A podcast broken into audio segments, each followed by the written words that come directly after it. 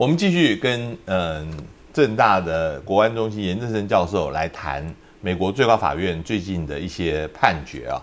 呃，严教授，嗯，这几个案子，嗯，John Roberts 改变他自己的立场，是受到国会还有白宫非常大的一个批评啊。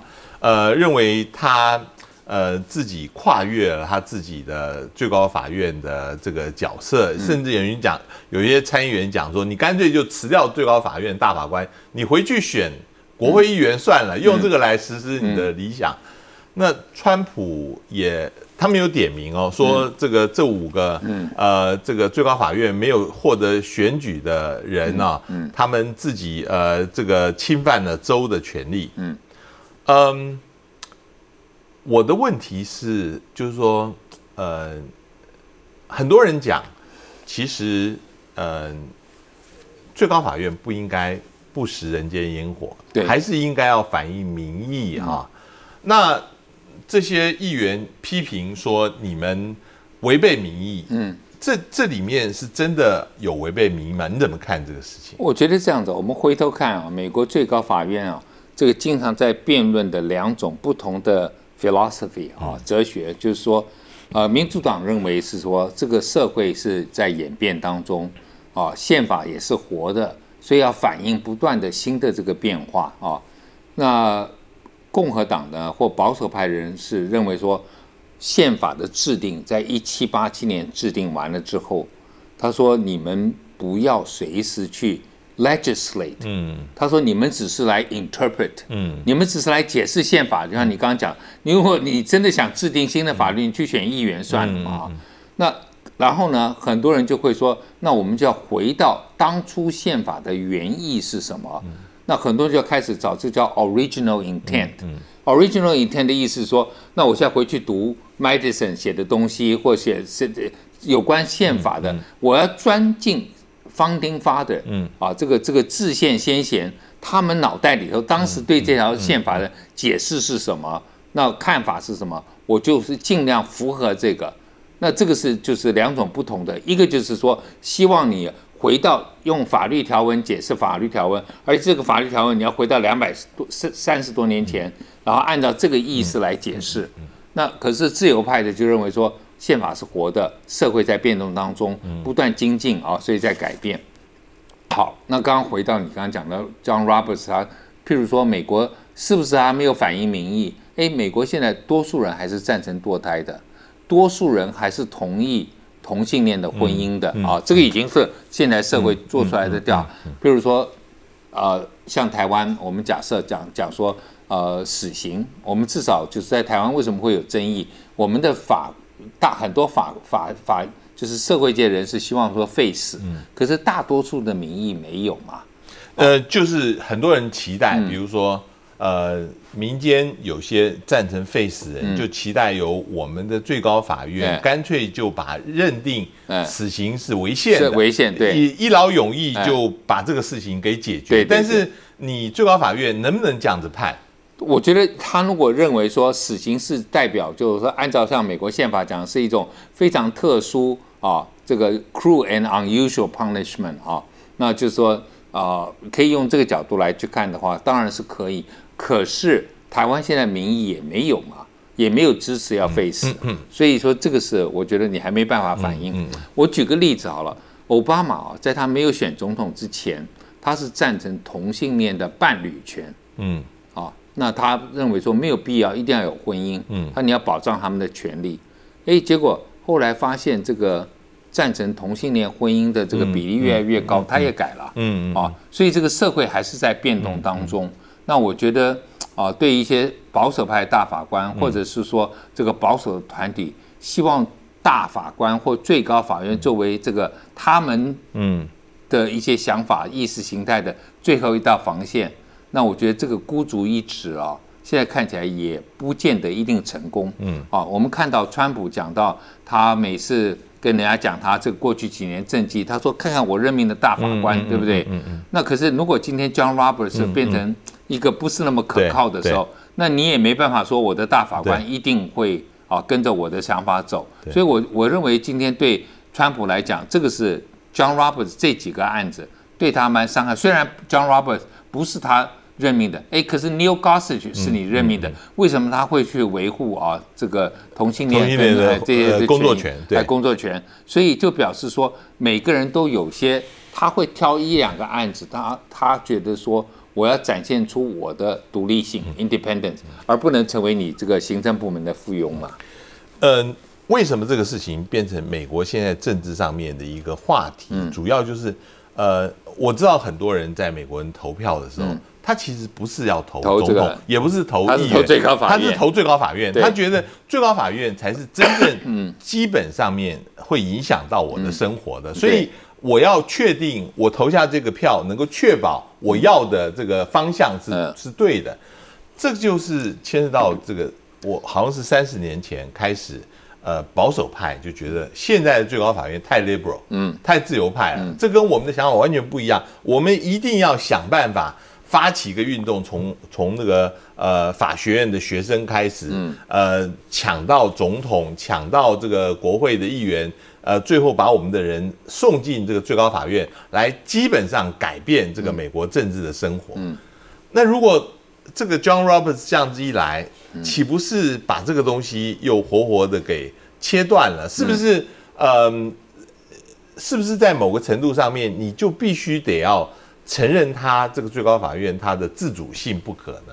哦，我觉得当然，从八零年代开始啊，啊，共和党或者保守派也受了一些挫折嘛。你看那个当年那个 Robert Bork 啊，这位保守派的大将，嗯，我觉得他其实也真的是。一位非常棒的一位法学专家，他如果来做最高法院大法官，我认为是完全适适合的。可是他因为反对堕胎，所以被自由派打落了以后，那从这个开始啊，我觉得自由派跟保守派之间就是互不相让啊，那这个情况就很严重。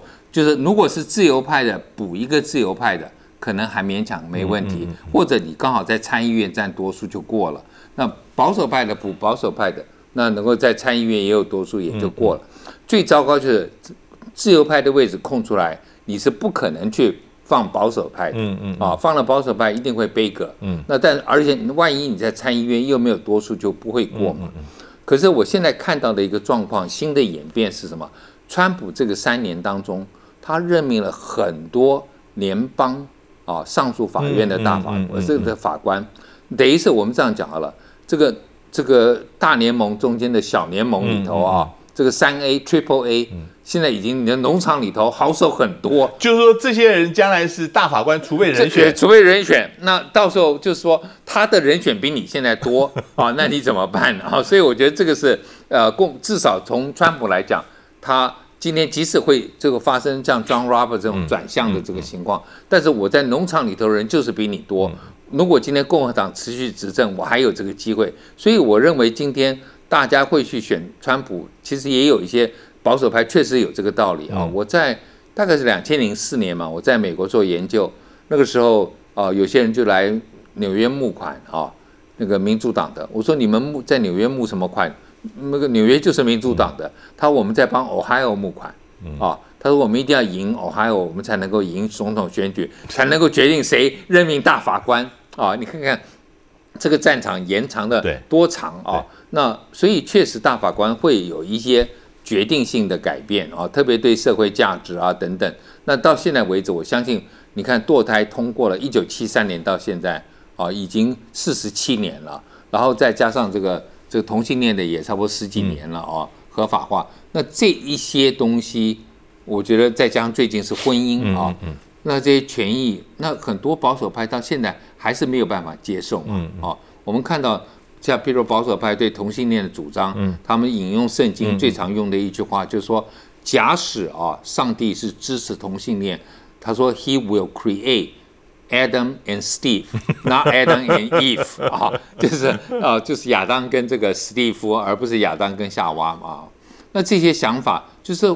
一直深植在保守派的人心当中，所以他们是希望透过最高法院能够捍卫他们的价值。但是也有一批人认为说，我们干嘛相信这些？我们只要把我们自己的这个族群、我们的子女、我们的教会捍卫好就够了。所以慢慢有些人就发现说，结果为了要捍卫你这个这个意识形态，就选出来的总统竟然是这样，那他们也有些人也会改变一些想法吧。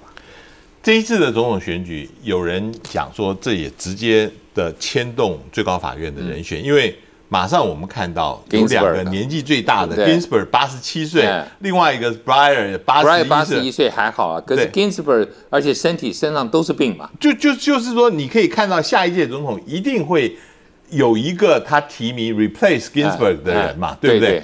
所以。如果说是川普连任的话，那整个 balance 就就 tip 过去。但是对，那现在就希望，如果说民主党就希望他们参议院还是多数嘛。嗯。所以这个你看，但参议院现在民主党可能多数的很难讲，就是说现在就是说 有人担心说，今天拜登选上总统，参议院民主党没有多数啊，或者刚好五十对五十。